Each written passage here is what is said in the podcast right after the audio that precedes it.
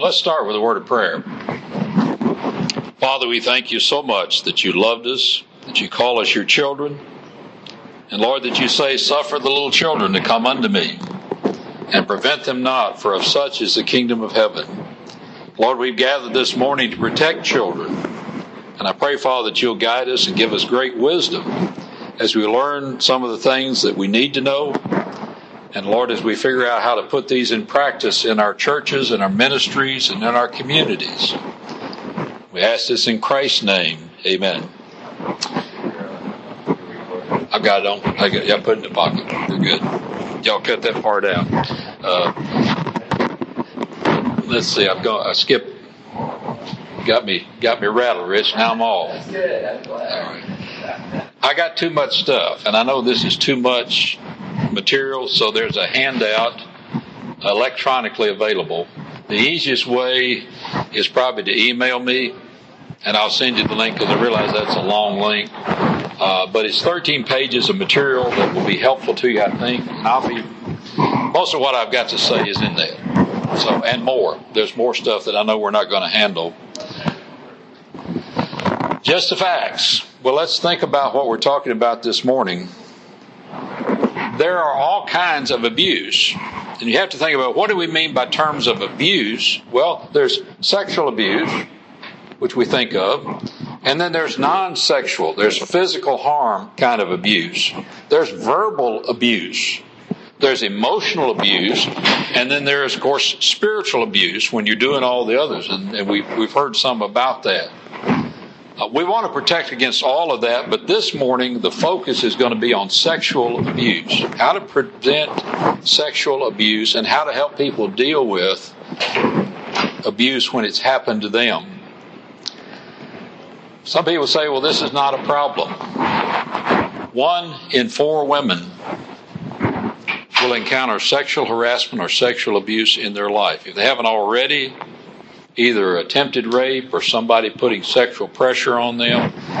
Very common among all women. Why would we think it'd be different in our pews? One in six men will encounter this in their lifetime. Usually, this happens before you're 18, but not always. It's something that's not talked about. Nobody's going to give us, hey, I was, I was raped or somebody sodomized me, you know, you're not going to stand up and boast about that. You kind of want to keep that quiet. You kind of want to suppress that. It's not exclusive to a denomination. A group MinistrySafe says it does not skip any spiritual paradigm, denomination, social economic status, ethnic or racial group, or geographic location. The Roman Catholics and the Southern Baptists get all the headlines, but it happens everywhere. I was talking about this topic with some guys. Said, "Yeah, we've had that happen in our church. It happens. It's just not something we talk about. One in ten people will encounter, be arrested for this. One in ten of predators are going to have. So when you do a criminal background check, and a criminal background check is, is one of the best practices you can do, it means that you've got nine predators that may come into your church. They've got no record. The average age that an abuser starts is age 13. 13 to 18, they'll have no criminal background record, even if you catch them at that point. So, while it is one of the things you need to do, it's not going to protect you from nine out of 10 predators. We're going to talk about what will do it. It's not usually a stranger. 90% of victims know and trust their abuser, and so do their parents. Their parents believe this person is somebody we can have confidence in, somebody that we know about. One of the best practices is to say you've got to serve, you've got to be in our church for six months before we will let you serve, you've got to be in this before we will let you serve. Okay, the job of the predator during those six months is to be helpful, friendly, and prove themselves trustworthy. They've got six months to gain your confidence as the gatekeeper and to gain the confidence of your children. We got to think like predators. Les asked me to address the Me Too movement, and that's what got me into this. I've had a pretty dark spring as I've been studying this stuff. And it's not pleasant to think like a predator, but we've got to think the way they think. They are going to be helpful, friendly, and trustworthy. They want you to have confidence in them because they want access to a particular segment of your congregation, of the children that you're gathering together. There's some people who have a preference for eight and nine year olds. It's very specific. So you've got to recognize that. 90% of abusers are male. Okay, let me ask you a question. Who are the 10%? Females. See, we don't think about it. We always think male, but you've got to think about females. Uh, can you tell me which of these two women had sex with a 16 year old student? Which one do you think?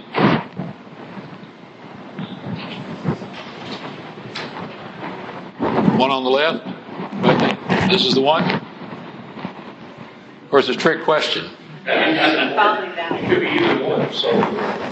They both did. Now, let me tell you something. The one on the left pled guilty to obscenity and so doesn't have to register as a sex offender. The one on the right had to register as a sex offender. So if you do a background check, or if you just go to your sheriff's website and do a check for sexual predators, you know, they, they've got those. This one will show up and this one won't.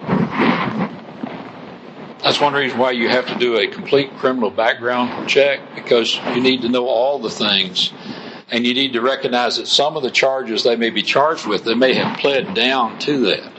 So I'm telling you, even a background check, which is, is absolutely vital from a legal point of view. I'm not a lawyer. Uh, David Gibbs talked about a little bit about this in the seminar. By the way, they have a, a very good booklet. I think this is his outfit. But there's several booklets that you can get on that, and I'll talk about resources to help you from a legal point of view of what you need to do. And, and those are good things to know, but I'm telling you, that's not going to stop sexual predators from getting into your mission, getting into your church, getting into your Christian organization, and abusing children. I'm going to tell you what I think will do it, but we'll come to that. Here's the greatest disturbing statistic to me one in three cases are peer on peer. One child abusing an older child, an older child abusing another. Now, I don't like to tell you this, but there was a daycare center, and they were observing these two boys under the slide. And when they checked further, they found that they were sodomizing each other. Six years old. Where'd they learn it from?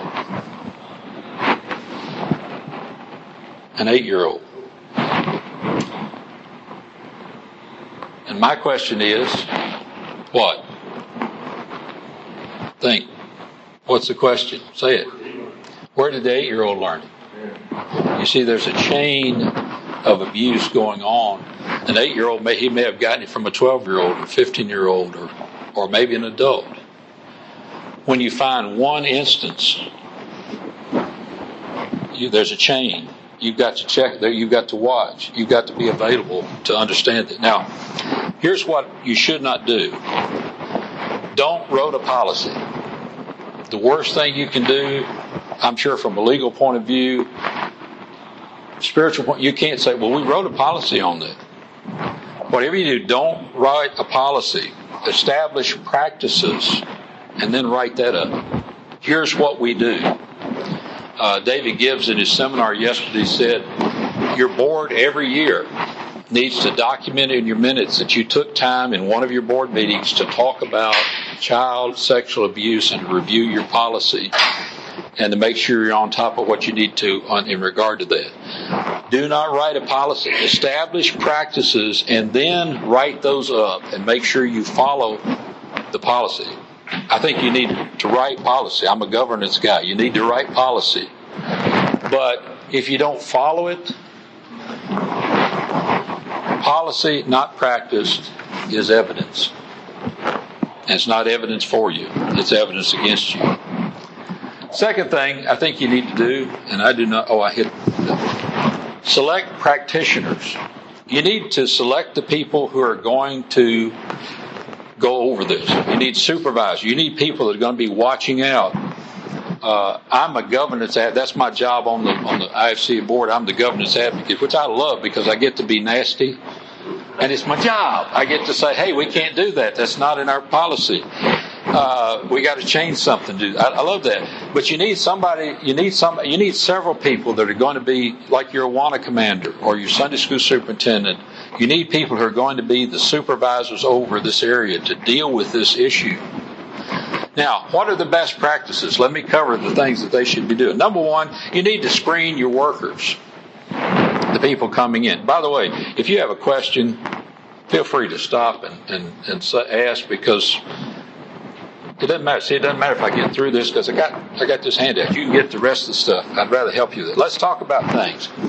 Screening workers means you've got to have an application and you've got to do an interview with somebody that wants to work with your children or you want to work with their, your children. You need to do a criminal background check on some people. Eventually, you want to do some sort of a criminal background check on anybody. But one of the limitations on that is most criminal background checks only go back seven years. If they've been in your county, as you say in the United States, Louisiana we talk about parishes, but in the United States you talk about counties. If if they've been in your county seven years, you, you can just do a local search there. Unless you think there's some something weird, I need to go back. You can do a ten year search. Uh, those are a little more expensive, but the set basic seven year search that doesn't include a driver's license background. You can do that for about twelve fifty. Uh, you need to check institutional references. In other words, you need to say, I don't need just to know the name of people that are friends of yours. I need to know people that you worked for in dealing with children before, so I can call and talk to them and find out what you're doing. Uh, you need to look at their past employment and volunteer record. It needs to deal with that. Where have you volunteered? Where have you been employed in working with children or working with young people? Now, by the way, when I say children, sometimes I talk about children and youth. In Louisiana law, you're a child from 18 down. Anything, anybody 18 and under is considered a child, unless we're talking about human trafficking. And a human trafficking victim is 21 and down. You're considered a child. You're not considered responsible. You're considered a victim, 21 and under. But in terms of this. So when we talk about children, I'm not talking about little kids. I'm talking about the whole range of that. Okay. Uh, you need to do some sort of awareness training with your workers. And I'll recommend several programs that you can use that are not very expensive, but that will do good training. One of the reasons you want to do that is because in the process of that, some of these training programs say, now, we've covered a couple of sessions, we've talked about what it is you know, preventing child abuse is everybody's responsibility. If you think you have tendencies in this area, you might just want to stop the training and drop out. Hey, I just don't want to take the risk that I might do this. And that's preventing child abuse as well. Secondly, you need to set boundaries. You need to set boundaries for people so they know here's here's the boundaries that are going to keep me from getting into this or keep me from getting accused of, of molesting a child when I did not do that. For instance, you need to have rules about where you can touch a child. Uh, we had a uh, VBS worker who always say, "Don't don't ever touch a child where a bathing suit might go." And we're not talking about two piece, but we're talking about don't touch them where a bathing suit might be. Just a good general rule of thumb. Don't do that. Don't spend too much time hugging kids. You know, you don't want to do a good tight. You know, you don't want to hold kids on your lap and that kind of thing, unless you're in the nursery. Two worker minimum. It's really prefer- preferable that you have two workers in every room. If you don't have that, you need to have sight lines where somebody can see into that room. One of the things we did at Bible Center is we put windows in every door. So you can look. People can go by and look. Even if you have to shut the door, people can go by and look in situations where we're getting ready to modify our nursery so that we've got two rooms so that people in one room can see what's going on in the other room. So you've got you've always got two people, so you've got that aspect. guard your ratios. Uh, you need to have enough workers to be able to take care of the children. Uh, I think with little kids, it's like one to two or one to four. You get up elementary age, well, one to six is a pretty good ratio, but you need to try to staff well and uh, again have sight lines for that. Get people to sign a code of conduct. Here's the boundaries. I understand the boundaries. I understand what I'm supposed to do. Here's what I'm not supposed to do. We have one rule. One of the men said, uh, I'm working in, in Awana and I'm working with two kids. Well, one of them has to go to the bathroom. He said, I stepped to the door in the hallway and I work with this kid while this other one's gone to the bathroom. So I'm not alone in a room with a child. You never want to be alone with a child in a room. That you're the only one in there. That's indefensible. But you need to, if, if that comes to that situation, well, you need to make sure the door is open. You need to make sure there's everybody can see what's going on. Uh, churches sometimes can be isolated places. I found ours like Grand Central Station. You never you have people wandering in. I hear doors slamming all through the week, much less on Sunday. There's people coming in. That's where having windows so people can see in. And the teacher knows that hey, there's people watching, there's people observing. It's much more important that you have multiple workers when you're dealing with real little kids. The older they get, well, it's a little, you know, it's kind of like you don't want to pull a teenager off in the room by themselves either, but you definitely, you're, you're in a danger zone when you're dealing with little kids and you're the only one there. There's nobody around that can see what's going on there. You're, you're just not in an open situation. Third, you need to provide supervision. You need to train the people who are supervisors to recognize grooming behavior. You want to, you want everybody. I'm going to talk about that in a minute, but you want to recognize everybody. Everybody in the church needs to to know what to look for. What is the predator doing? How are they grooming people, grooming kids, so that they will be willing to be involved with them sexually? Uh, you need to establish observation. You need to be looking. It's one thing to say, "Well, I've organized things." It's another thing that I'm walking around seeing how things are going. I'm watching with my eyes. I'm keeping my eyes on things. I'm seeing where there might be problems or there might be violation boundaries or there's a need. You also need to train your observers to watch for the kids that are out of the pack or out of the herd because a predator is. Predators are looking for the child that's vulnerable. And a child that doesn't fit into your youth group or doesn't fit in with your children, they're a target. Now you've got to target them, but not to isolate them. The predator is going to isolate them further so they're easy prey. You've got to get them back in the group. You've got to make sure they've got friends, that they are in a circle of friends in the church, in their group. So that's not happening. You also establish the chain of authority.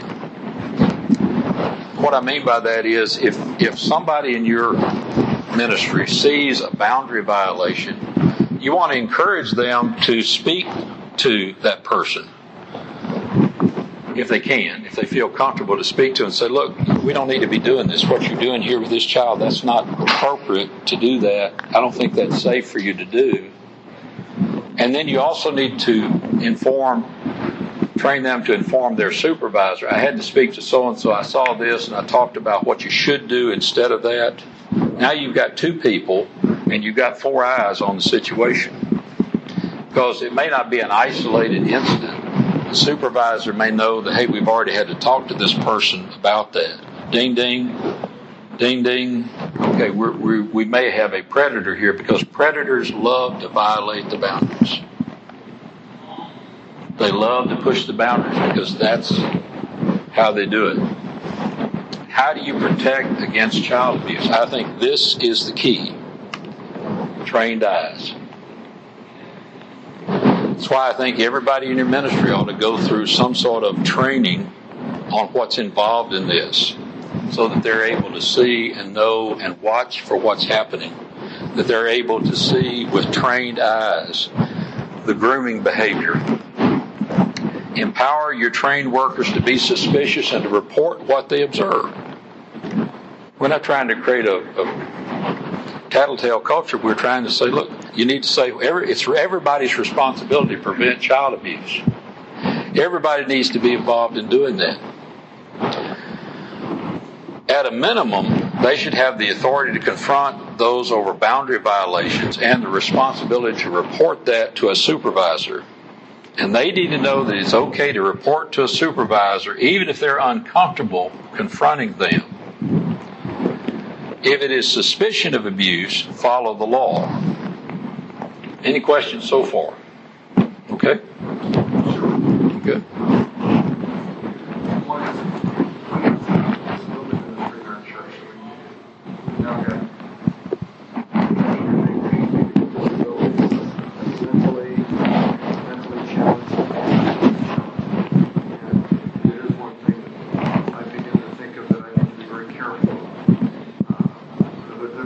they're not workers. But, and, and that's, and that's sort of the second Wait a minute, ask you a question. Who's not workers? Well, none of, none of these disability people are. Okay, they're just saying, okay. All, all, all our workers that are, are all, you know, we, we haven't had to do any screening of them. But I realize that within, the- within the framework of the people that we have there, we could eventually have a problem. Okay. just, just knowing, you know, knowing, knowing the past of the people, and and this this is one. This sort of connects to the workers we can screen. What about sexual predators that could potentially be inside of our churches? How do we protect ourselves from them Okay. as well? Okay. That's where the trained eyes come in. You know, the more people you have that know what to watch for, because, like I said, background check, screen, you may not pick up this, and then the, nine out of ten will get through. They'll pass the background checks. Uh, but if you've got trained, if you know what to watch for, if you've taken the training, you know what to look for. To me, I, the best way to protect, and I'm not talking from a legal standpoint, but from let's stop this from happening. If you know what to look for, if you're aware of what grooming behaviors are, you can see that, and you, you can watch them now with with disabled or challenged people, you know, and and even just with teenagers and kids, if you're watching watching what's going on, observing, well, this seems to be this. It's kind of odd that this 18 year old is hanging out with this six year old. I need to watch it. It's not I'm going to stop it, but I'm watching what's going on. I'm kind of watching. I'm aware of abuse that might be happening. I'm, when you're crossing boundaries, even when one of your disabled people is crossing a boundary, if you step in and say, "Look, you don't need to be doing that," that's not good behavior. Someone. You know, I, as an example, I had somebody in our church that, that Wednesday night said to me, that person who's 27 is over there with my 15 year old daughter and a couple of other kids. Do you know, are they a sexual predator? I said, they are, they are not. Okay, you do that. From everything I know. Okay. But I said, if you would feel comfortable, and your, their husband was a fireman, I said, if you have the capacity to do a background check, this is the person's name. Okay. Is that legally? I'm not a lawyer. If you ask me a legal question, I'll have to tell you, as I don't even play one on television. Uh, but as a lawyer, I, I'm not a lawyer, so I can't give you, I can't tell you where legally you can, but uh, I'm sure you can because our sheriff has on his website checking section. You can put anybody's name in and see. You can also put in a geographical area, in its geographical areas there. Ignacio? um, Law, uh, you can go to the website and type in their name, and it'll it'll give you all the registered Right. vendors. Registered So you can do that on on anybody that comes into your church pretty much. It's not as long as you don't. There's a disclaimer when you can't use that. Yeah. So you know, it, it, it's probably legal. Like I said, it's it, you can do it. Anybody can go on these websites and find, like I say, registered sex offenders. That's one out of ten. The nine out of ten you don't know. Now you know to watch. Let me watch and see what's going on. One time's no big deal, but you're watching for other behaviors. And uh, I don't know that I've got this in the slideshow. But let me talk just a little bit about. Uh, some of the grooming behaviors. I can find that in this handout. I, by the way, I, those of you came in, I've got a 13 page handout. It's all electronic. You can print it. It's got a lot more uh, information on that. Uh, when I get to some of the resources, they do a better job at it than I do of uh, explaining what you're watching for with that. But, uh, uh, when you find somebody that's always spending time with younger kids, maybe they set up their home, they've got games, have come over and watch games and play games. It's uh, you know, you've got a you, you have no children, but you've got a play playground in your backyard. That's kind of a little suspicious. You know, when you're you've got a train running around your property and you got giraffes on it, it's kind of like, yeah, I'm not really sure about that, brother. Do what? It's not just children. So sexual predators. I had a sexual predator that uh, would visit after hours, even uh, nursing facility, and he, and he preyed on elderly women, sexually abused women that had uh, Alzheimer's. Yeah, don't know. Four witnesses. Um, I've had, you know, we, we've dealt with so many church situations, but we've had pastors that have preyed on uh, married women, done- counseled with them, and set them up for, you know, sexual. And, and so, you know, yeah, it, those kinds of things the church is liable for too. Well, yeah, I had a guy in my D-Min program that was uh, doing, uh, he did a lot of counseling. He said, I have a window in between my office and the secretary's office with some of those louvered blinds. He said, when I'm counseling a woman, I'd open those blinds so she can't hear what's going on. It's soundproof, but she can see everything that's going on from one side. If you don't set up some boundaries like that, I never counsel a woman alone in the church. I arrange for somebody to be in the secretary's office and I leave the door open, which, but I don't do a lot of counseling, but I leave the door open so that anybody can hear or see that, you know, this, sometimes I've had one of my older sons in the other room, you know, or sometimes the secretary is there and so forth. You just, you know, there are things you need to put, but you have to watch. And this is the thing. You've got to watch for this predator. You've got to learn to think like a predator. If you're going to be a good cowboy, you're going to ride herd. I'm not a shepherd. I, you know, we, we didn't have sheep, but so, but you- you're watching for the ones that are more vulnerable. You're watching for this is somebody they're having marital problems. Or this is somebody single parent home.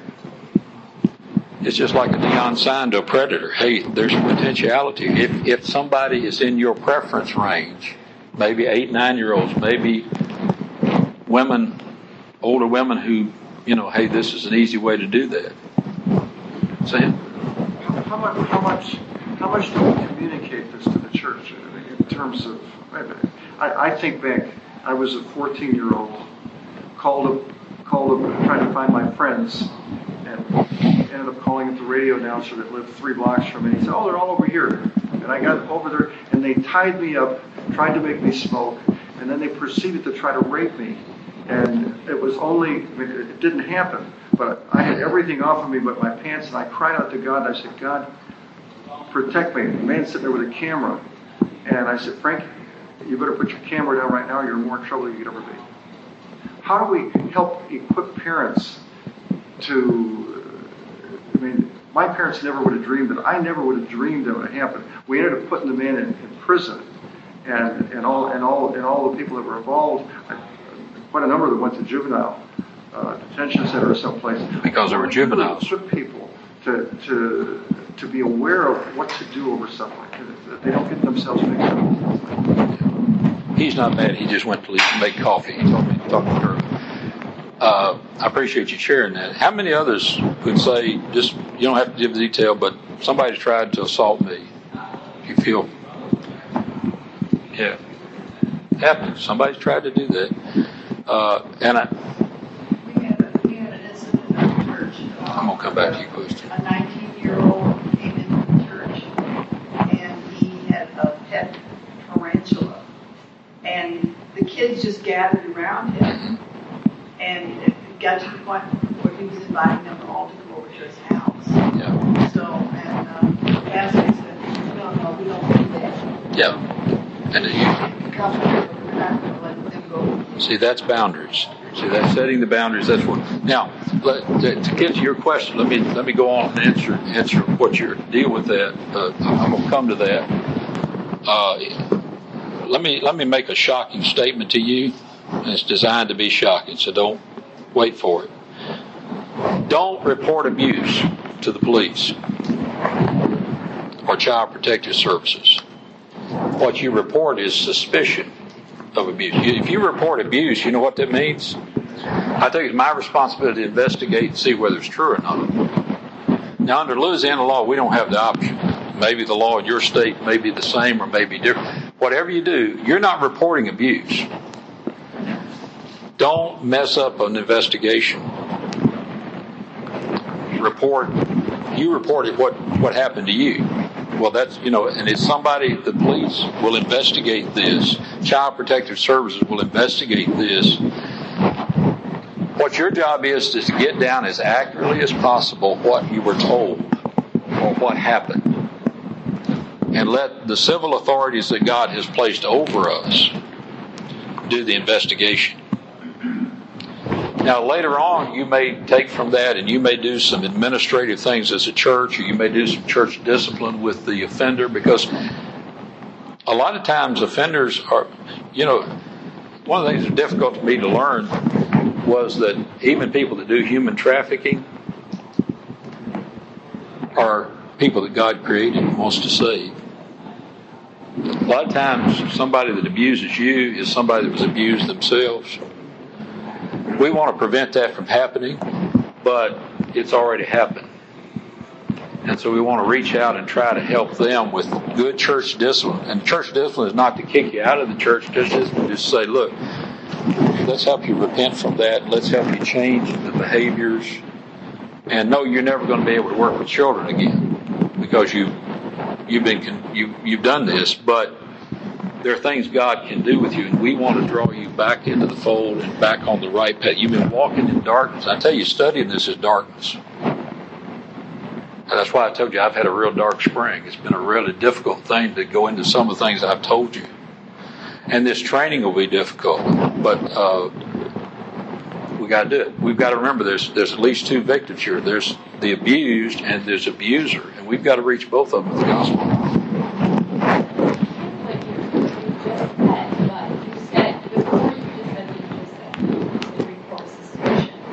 in your church environment, you just have the suspicion myself. Right. So you're you're not going to do the church discipline based on a suspicion. No. Wait, now let me let me clarify what I'm talking about.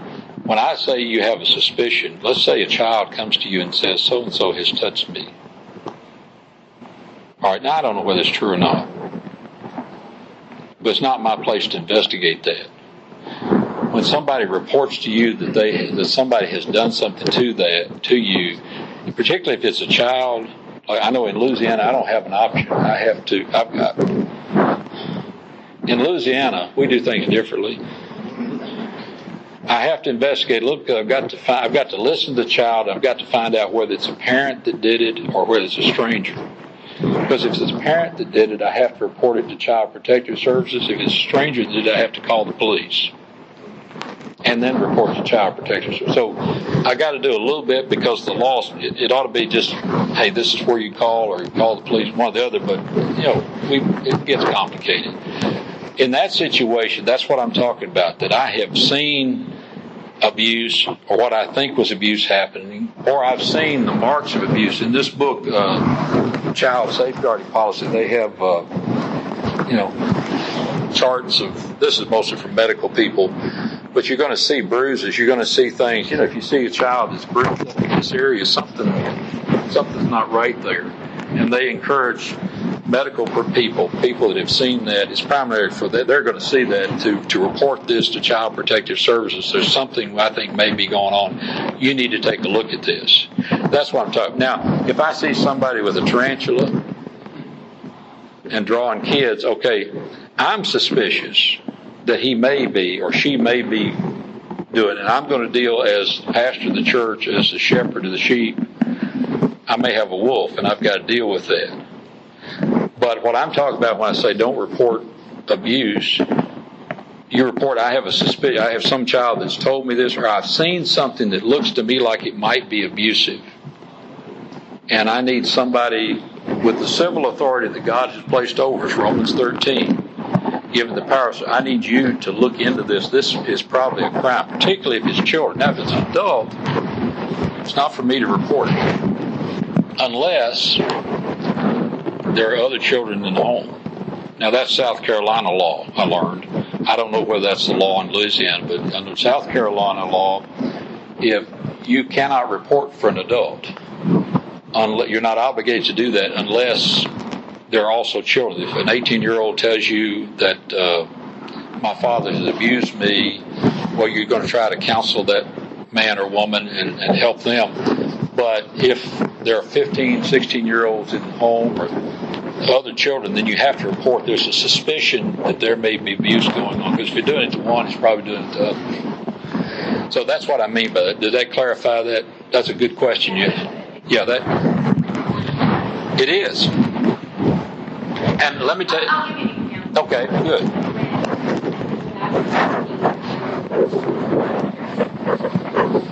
What's approved by some church, even if you use that. And, of course, when you knew it, nobody saw signs and everyone loved him. Right. Isn't it? Helpful, trustworthy. All of us. then When it came to light and it wasn't hidden anymore. So that probably if someone said, you know what, why is he, why is he spending so much time with your sister, my parents, you know, or like to your daughter? They'd be like, oh, he's just nice. Yeah. Yeah. really nice. And see, that's that's where the thing about having trained eyes, they we're watching for you. Then it's grooming. Now, but- Right. That's that's but see that's that's where going through the video training. This stuff is online. It's in eight or nine modules. I'll, I'll get to that in just a minute. And you can stop at any. You can stop mid module and come back and sign back in. It'll pick you up right where you want if that's right where you were, and you can go through. It takes about an hour and a half. But you're training. The more trained eyes you have to spot, hey, this we need to set up a boundary you know, maybe we don't have a boundary that covers a 35 year old talking to a 16 year old. We need to set up some boundaries to do that. I think that's the best way to protect. If we know, and that's one reason why we're doing this is try to make this awareness so we understand. Kurt? Yes, that's, you're not going to go reporting to someone, No, but you would then keep your eyes on them and. I'm watching. Do some internal investigation. I'm what, now let me give you an example of where I would. If I saw somebody in my neighborhood that doesn't have children, and they're always having out and having candy out doing these things, I probably would. I probably would now. Now that I know what I know, I probably would say, look, there's something strange going on at this address.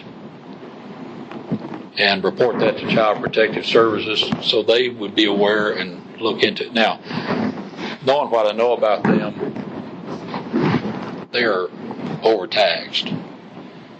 But if they get five or ten reports from different people about it, they're going to have somebody take a look at it. And what they have told me is that, I, I, you know, I'm, I'm I, I forgot the exact statistic, but let's say almost three out of four, nothing's going on. They just investigate it and they, they conclude there's not evidence that this, you know, just suspicious kind of thing. Uh, it's not like they're going to come in. They're in the business of grabbing children all the time. No, they're they're straight. They're they're taxed.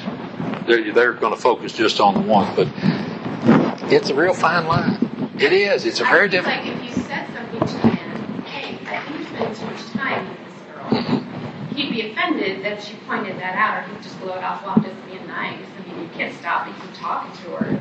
Yeah, Like, that's predator. That's predator talk, isn't it? That's that's predator talk. Let's see. You had something, and I'll come back to you. Sammy. I, I, I had a person, uh, they used to attend our church, and my, my wife told me that the, the wife was talking with her, the mother-in-law, saying that their daughter was being sexually assaulted. And my wife tells me this. So I, I said, you know, I, I said, I'm obligated by law to report that. Yeah. And I, and I did. One of the problems was, is that the police were telling people that I was reported. And any, any, any, any potential opportunity I had of, of doing this restorative ministry is, is down the drain. And I have not found any of these departments to be very, very good about keeping things. They should. They're supposed to. And and you need to check state law. And if that's not in your state law, you need to advocate for that. That it needs to be anonymous. And because that's one of the things that keeps people from pointing the finger. This is because well, okay, now like you say, it's going to shut off. Ideally, let's say, let's say you report something, and, and then you, you, know, they end up being confronted with the law, they end up being dealt with. You hope to try to restore them, to try to help them. And we, we, we've done it, we've done it with somebody in our church, it was, it was very, it was very Yeah. difficult. Uh, But brother, you know the truth. The one thing darkness hates is what? Light. Predator wants to operate in the shadows and shining the light. At least it stops the abuse. It says, that's not right what you're doing. I'll tell you. I, I, I won't take on it. But uh, we're, when we point out child abuse and say we're not going to stand for it, that helps people who've been abused start to heal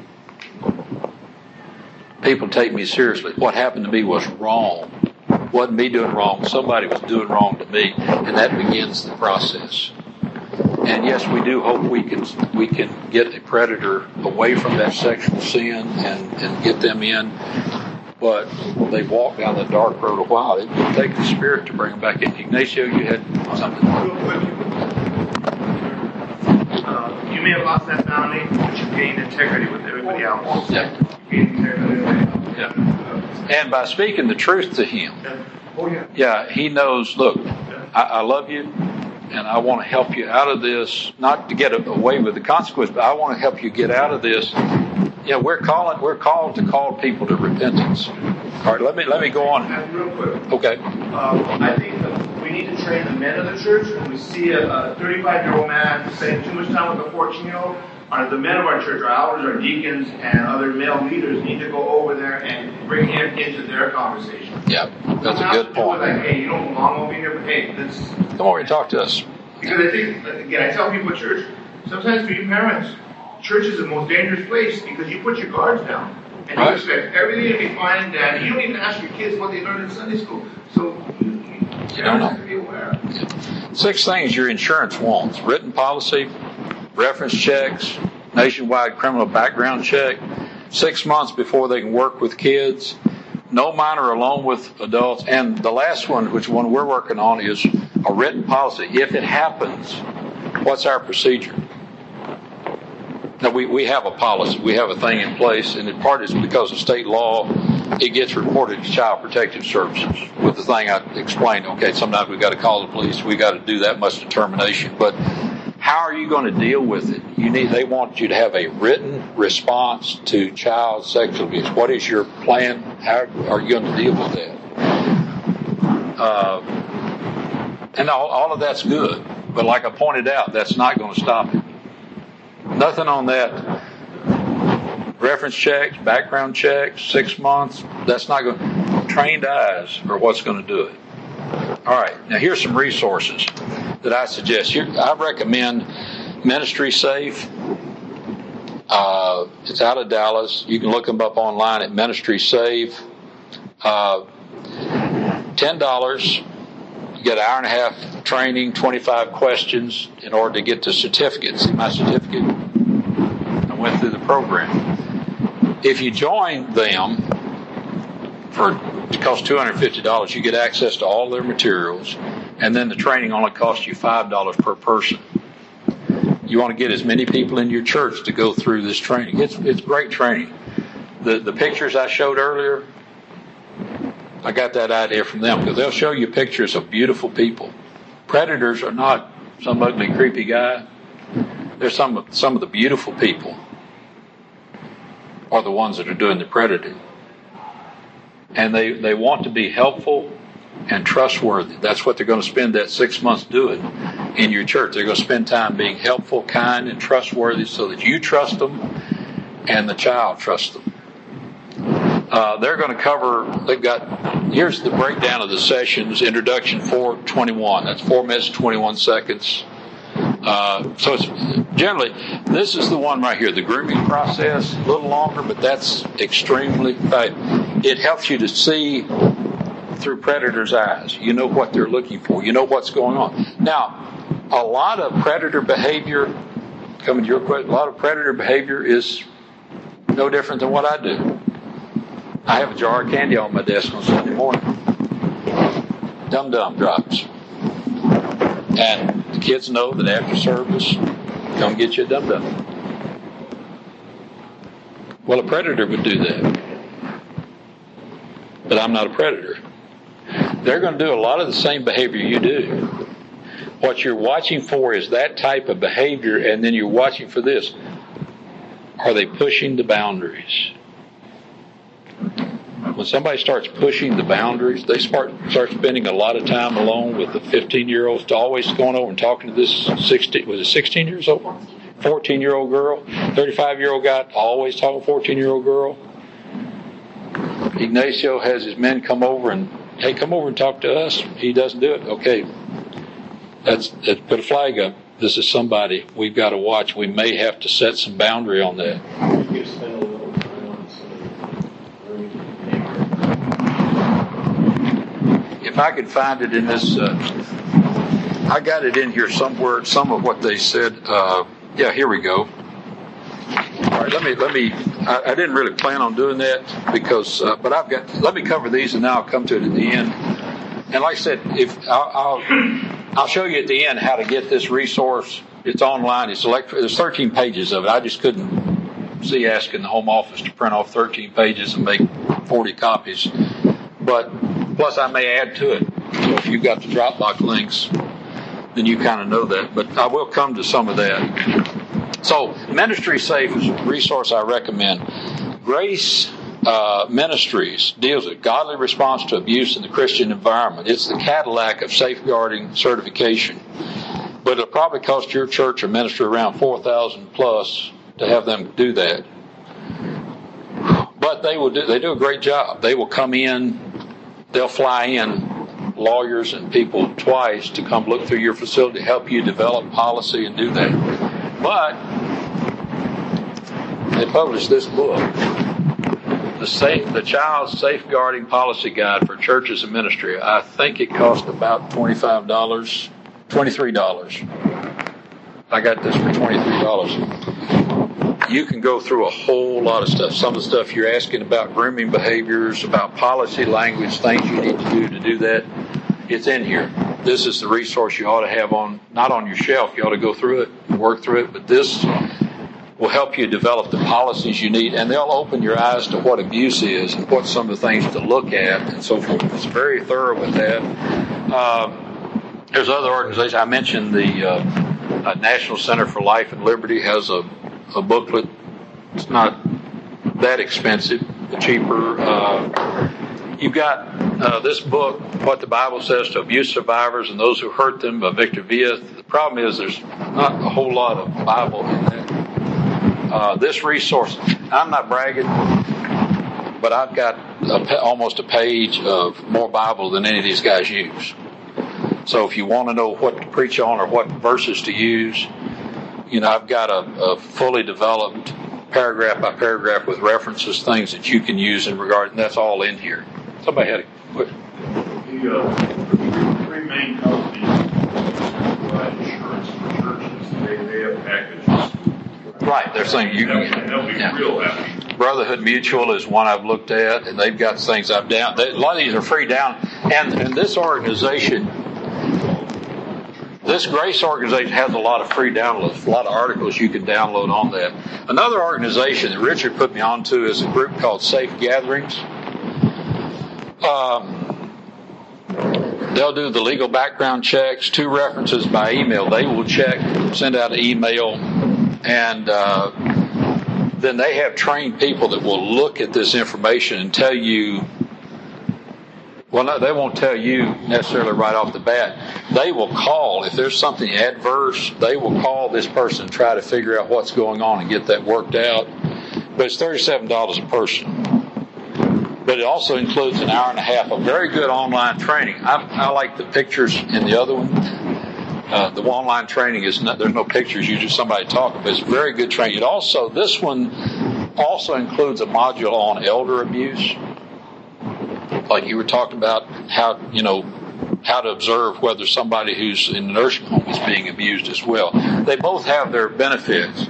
Uh, I think overall, I enjoyed. That's not the right word.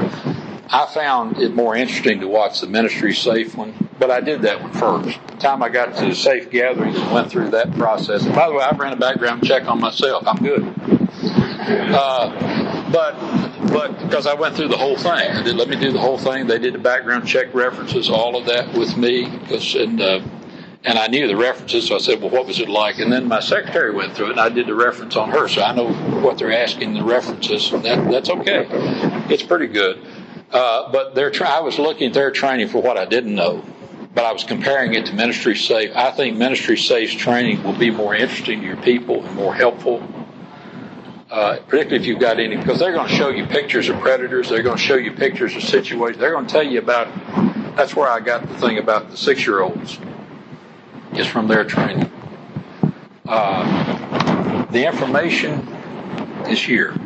The easiest way is Dr. Gary McCall at gmail.com. Send me, say, hey, I, I want your handout, and I, or you can go to the. It's in my Dropbox uh, once this seminar is done, one of the reasons we're recording things is so that it'll be made available on the flash drives. You can order flash drives; they're about twenty-five dollars. You get all the seminars that have been recorded, and probably this handout will be somewhere on the website. But if you'll email me, you can get the material. Now let's talk about before my alarm goes off. Let's talk about some of the uh, behavior. Uh, here's here's grooming. I call it under awareness. Set up protective service awareness. First of all, they're going to try to gain access to children by choosing careers that put them in contact with children or volunteering in ministry.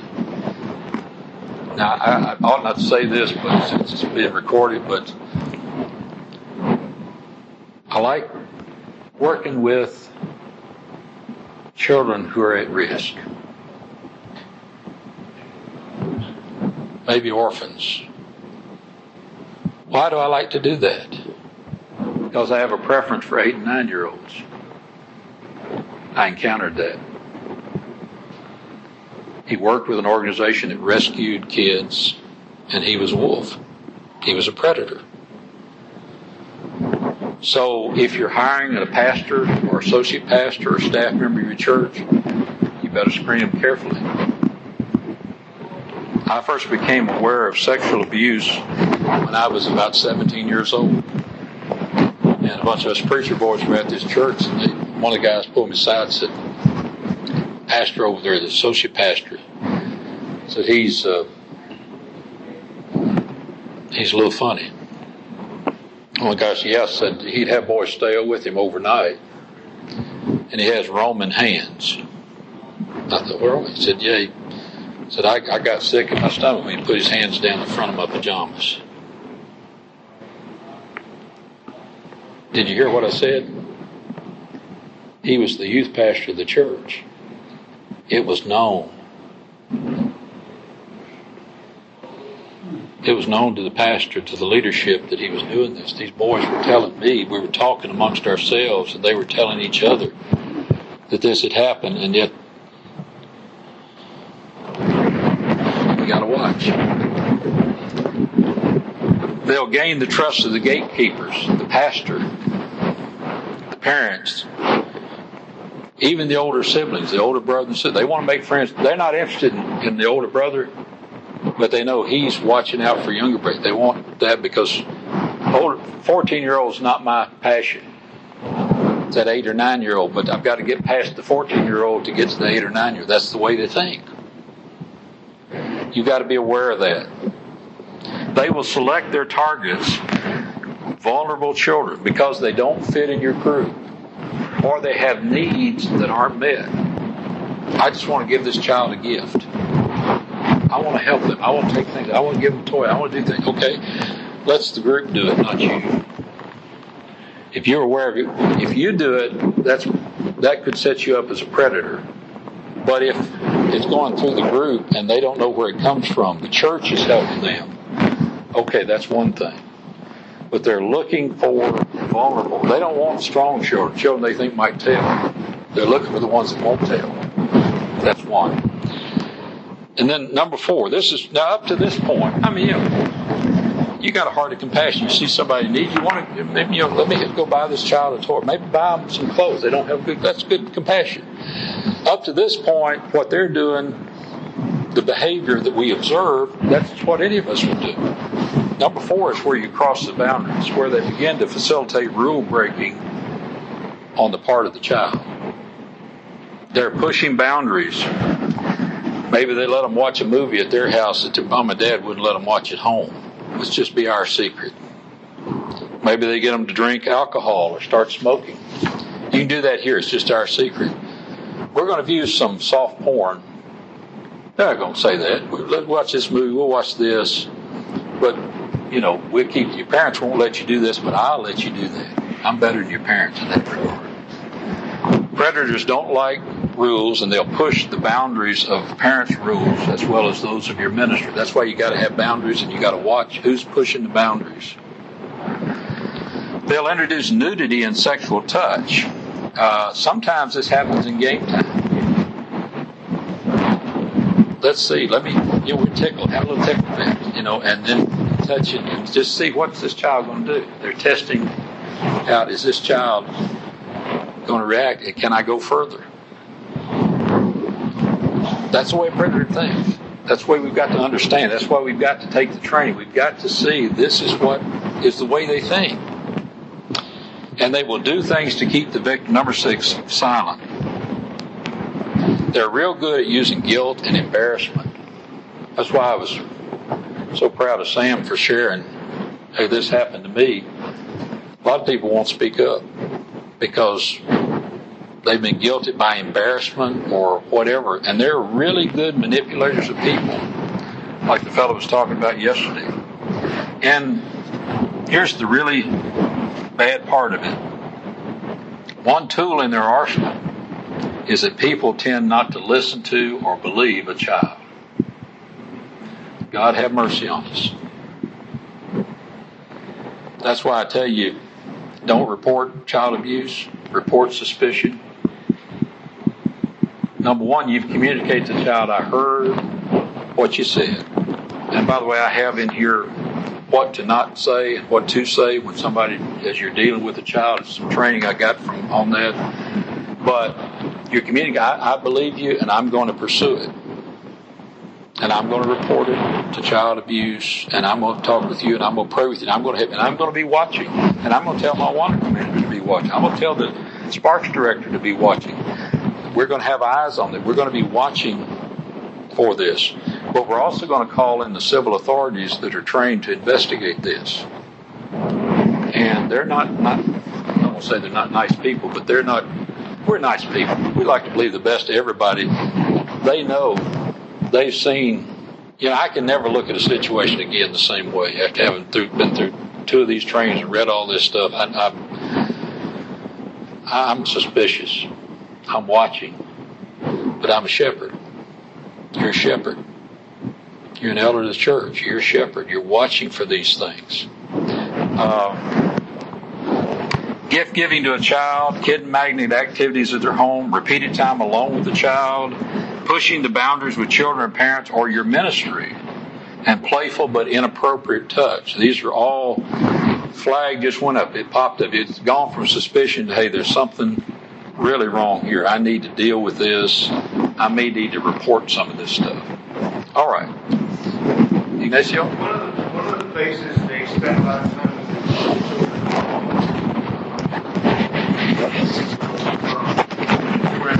Snapchat. Snapchat because it, it erases right away. Yeah. So you have to watch.